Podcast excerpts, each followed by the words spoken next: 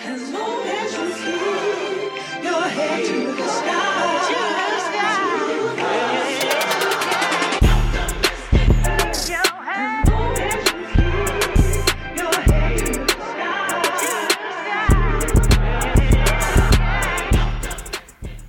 y'all, it's Danielle.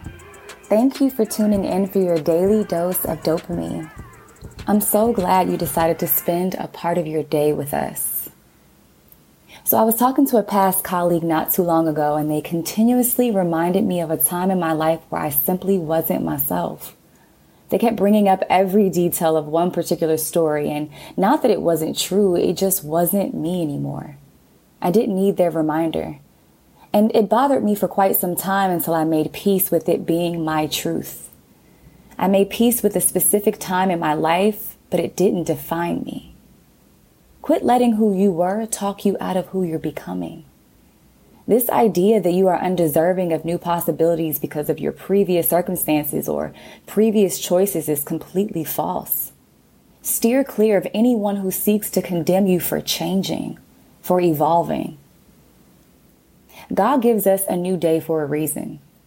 It's a fresh start and a chance to have a different outlook on perhaps the hand you were dealt or on a potential situation that you didn't handle correctly. We also get to leave the past in the past.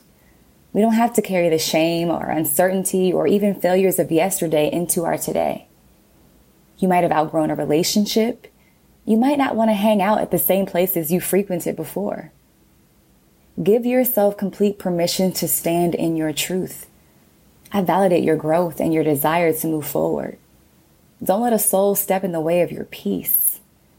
The kind of peace that allows you to look back and smile at the mess you made. The kind of peace that allows you to revel and delight in the new you. Bloom and blossom and feel damn good about it. Today's affirmation is I love who I am and who I'm becoming. I love who I am and who I'm becoming. Thanks again for getting your daily dose of dopamine with us. Talk soon.